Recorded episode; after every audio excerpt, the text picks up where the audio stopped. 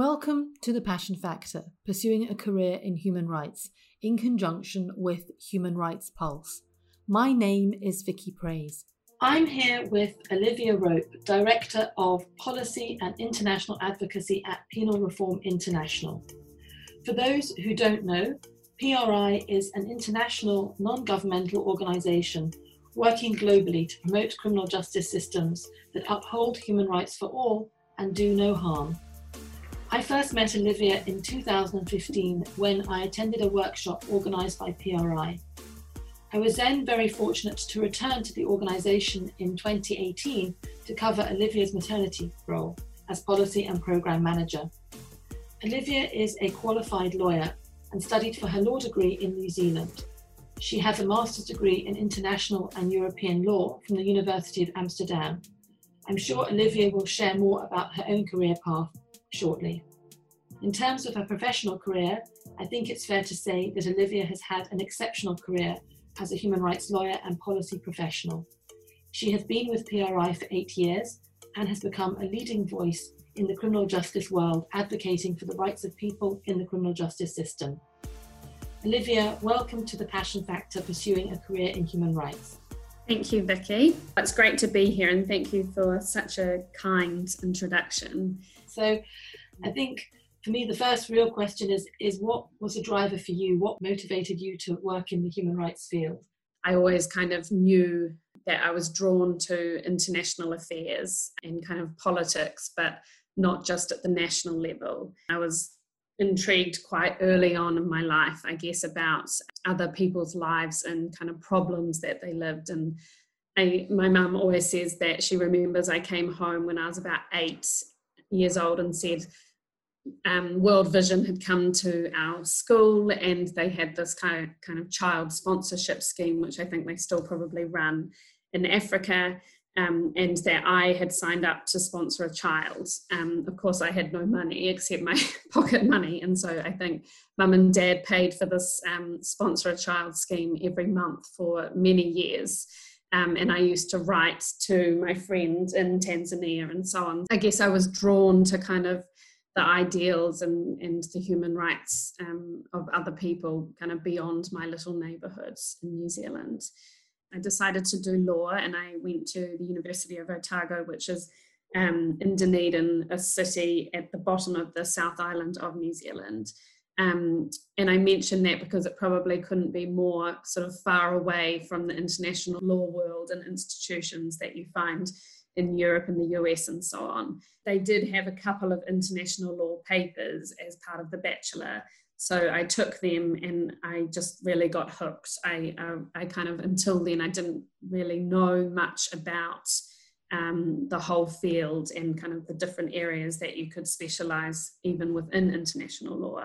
But then I really got hooked, and the professor was, um, he was quite inspiring actually as well. Um, and so I kind of started talking to him a lot about you know where I could go with this and and so on. So for my fifth year, I did a full year exchange to the University of Amsterdam, and that's where this whole kind of field opened up to me. Um, I kind of realized that I just loved this whole human rights um, area. So I um, I kind of thought um, after finishing my bachelor, I'd quite like to go and work for a charity or an NGO. Um, and when I mentioned that to um, one of my professors in Amsterdam, she kind of politely told me that I should probably look at doing a master's, which was news to me um, because in New Zealand it's not that common to do a master's. You usually kind of go on to start your career as soon as you finish your bachelor's. So I immediately uh, ran away, um, kind of found finances from here, there, and everywhere, and applied to do my master's in international and European law, which I loved, and I um, stayed in Amsterdam for another couple of years. Then I was completely broke after living in mm-hmm. Europe uh, for a couple of years. So I went back to New Zealand and got an internship with Amnesty International's New Zealand section. And I kind of did um, yeah, the hard yards doing the internship, which was very interesting and kind of was a mixture of campaigns and photocopying and kind of meetings. And I got exposed to quite a lot um, early on because it was quite a small organization. So there was, you know, a lot of kind of room if you had initiative.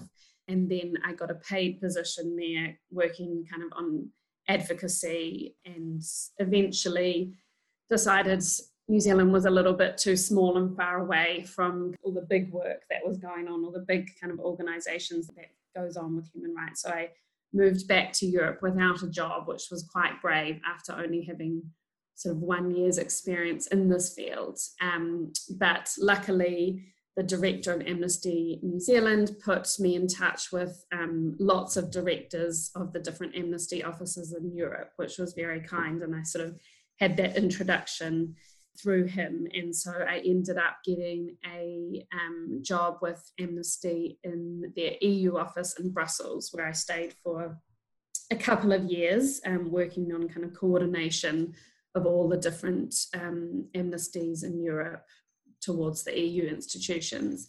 And then eventually decided to move to London, and that's when I got the job with Penal Reform International, which, as you mentioned, I've been there for eight years, which has surprisingly gone very fast. so, yeah, that's kind of how I ended up where I am now. That, that's really interesting. I think um, everybody who, who's in the human rights sector has done their stint at Amnesty International. It seems to be a sort of rites of passage for us all. At some point, we, we, we've kind of, our, our career has taken us there. Um, and I just wanted to pick up on a couple of things that you mentioned there, and it's about the further study, um, because as we know now, securing a position in the human rights sector, there are so many people wanting to break into it that having that master's degree, be it in public international law with a human rights element or a pure human rights master's, seems to be more and more the, the um, way forward. And I just wanted to, to get the sense from you whether that is your view, whether you think further, further study is important, valuable, and, and worth it. It's, it's definitely tough out there at the moment. I've kind of spoken to quite a lot of young professionals or people who are getting some practical experience while studying um, and kind of questioning whether they do further study. And I think it, it's quite hard to kind of answer generally, but I, I personally believe that once you are qualified, um, nothing kind of beats the practical experience. I mean, as somebody who is recruiting quite, you know, quite often and has recruited a lot of kind of young human rights professionals, I think I definitely look for the solid base of knowledge and that, you know, you've done kind of, you've got the kind of baseline and kind of what you need to understand the whole system and international law and the human rights framework, especially in policy work. You do need that. But I think once you're kind of qualified, um, unless you want to really specialize or diversify, I would I would, yeah, I would say that it would be more important to kind of get practical work however you can. Um, and to be a little bit flexible in that. Um, it might not be your dream job, it might not be exactly what you had planned, but certainly, as, as you probably heard, my career path kind of, you know, I did have to go back to New Zealand, I did have to do probably a job that I didn't think, oh, this is exactly what I want to do um, at certain points, but um, in the end, all of that experience is really important for being able to grow as a professional. Um, and I think pausing or kind of going back to study to specialize in something is definitely um, you know worth looking at but i would say kind of once you are qualified just get out there and do whatever you can.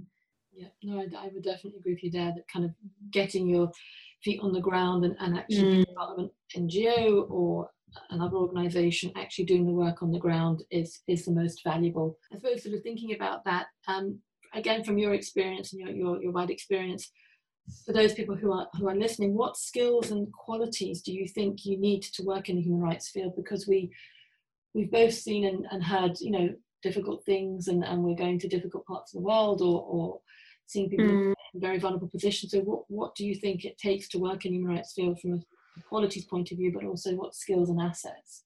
I would say that the human rights field is definitely not the easy career path. You don't get easy wins, and um, it seems it's it's. I think you need to be really resilient. Um, you need to be really committed and passionate. You also need to be, um, I would say, quite flexible and kind of yeah hardworking as i said like kind of ready to ready to help and ready to support of course you you have your job description and you have your boundaries and you have your tasks and so on but it's very much a kind of family. And yeah as you know vicky um, because you've been in my job before you you one minute you might be speaking to the assistant secretary general at the at the united nations and the next minute you might um, literally be like printing out and preparing folders for a training that you're going to deliver. So it's just it's kind of um, high levels and low levels of different tasks and you need to be able to be um, adaptable and kind of ready to go for it with the kind of greater aims and kind of the end goal always in sight. Um, and yeah i think you mentioned international travel which i'm really missing at the moment um, but i think you need to be diplomatic and able to work with lots of different types of people from all over the world that speak different languages and you have to be able to want to meet different people and kind of have that international um, type of experience because you're definitely out of your comfort zone sometimes um, in, in the human rights field, I think, having difficult conversations and sometimes in, in difficult situations. Yeah, no, I'd, I'd, I'd certainly support all, all, of those things. I think that mm-hmm. the resilient point is a really important one because um, we're dealing with the kind of sharp end of life and, and, and the mm. things that people are facing there. So, so having that, that resilience and, and equally that, that passion because we, wouldn't be doing this work if we, if we didn't exactly. Care. So we, we, we, need, we need to kind of keep those kind of close to us. And I suppose it kind of brings me on to, to asking you to share a, a typical day. Today, if I take today as a typical day, yeah. um, lots of emails, um, lots of kind of online communications in this coronavirus world. So yeah, we're all sort of on Teams and in talking, you know, with internal um, internally with MPRI and also with external interlocutors. Um, yeah, I guess lots of meetings on Zoom at the moment. So today, for example, um, I'll be speaking with one of our new board members of PRI this morning. Later, I'm speaking with Austrian diplomats in New York about a resolution on human rights and the administration of justice that they run. We're also really kind of in preparation mode for the kind of last quarter of this year. So we're starting to work on our flagship publication, Global Prison Trends 2021. And yeah, I think hopefully later today I'll also have a couple of hours to do some kind of drafting work, which is often part of my day. So we're at the moment um, looking at developing new guidance for prison authorities and also detention monitors who go in and kind of monitor the treatment of people in prison.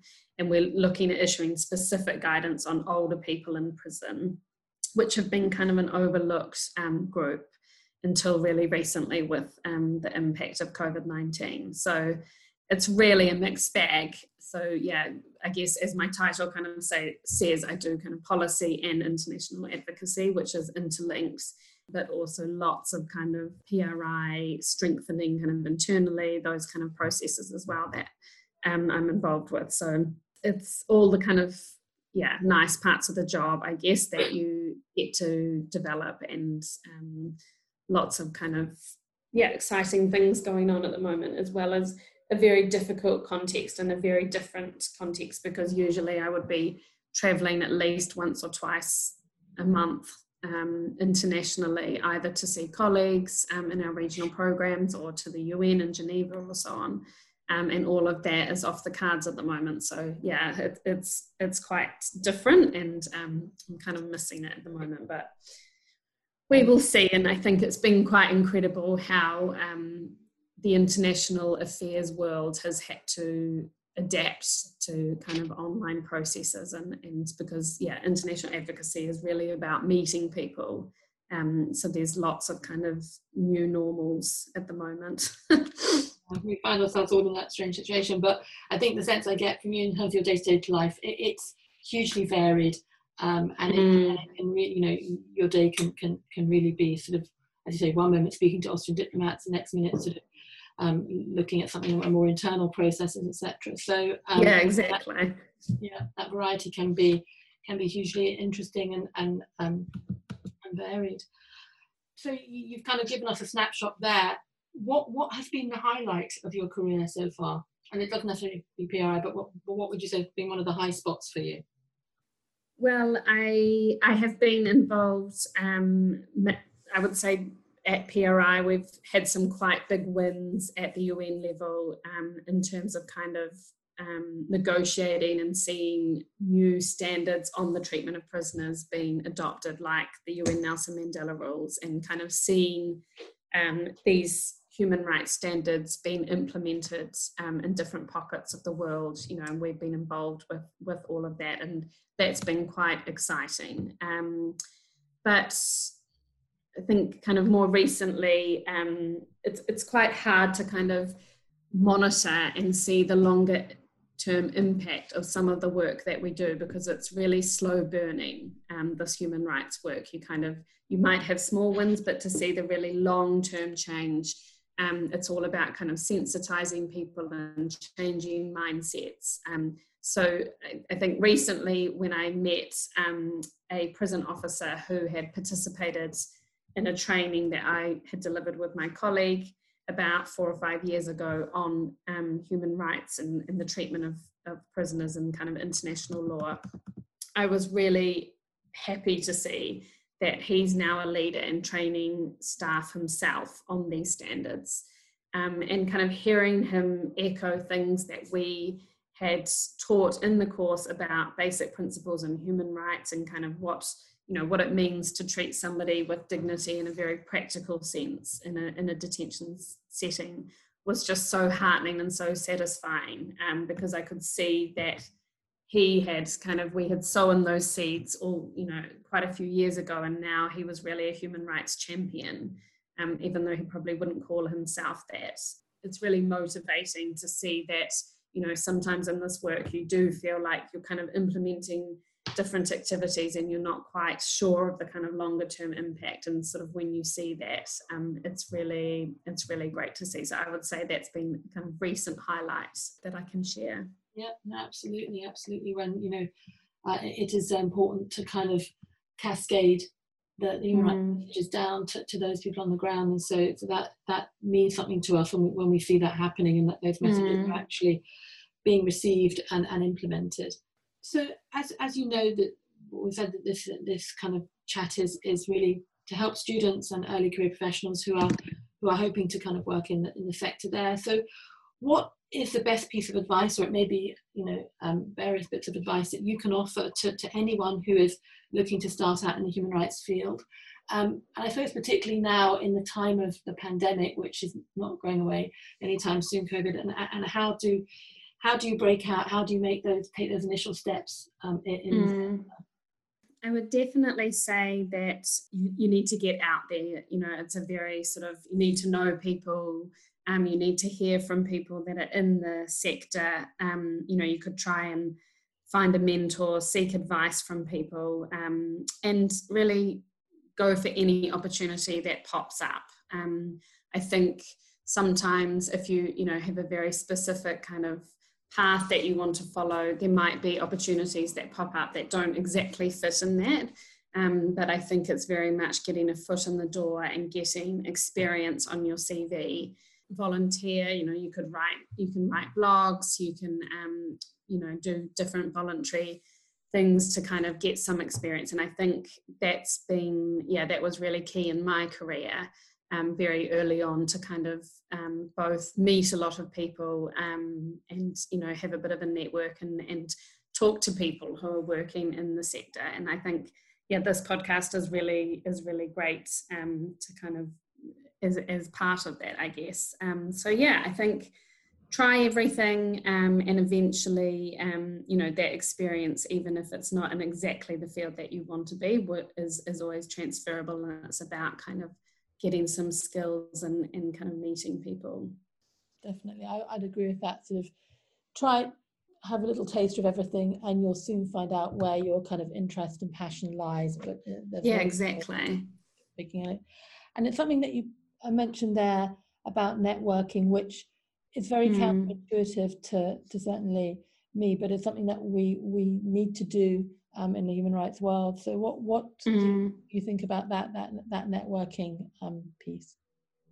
Yeah, I think um, you're right that it, it's kind of a necessity. And I mean, now in my job, networking is absolutely key and, and part of my everyday life, um, more online now, but you know, in, in the past at, at events and so on. Um, and that's kind of, you know, it's about when when you're pushing for change and you're pushing for kind of um, improvements in human rights, it's about people. So you really need to have the wide network. Um, and in terms of kind of you know chasing chasing a career in human rights, I think in the early stages of my career, I didn't really realize how important it was. Um, but I've now seen that um, contacts that I made um, in even in, in, New Zealand back in when I was working for Amnesty there have now popped up later, and they're even people that I'm trying to influence in government or at the UN um, or they you know might have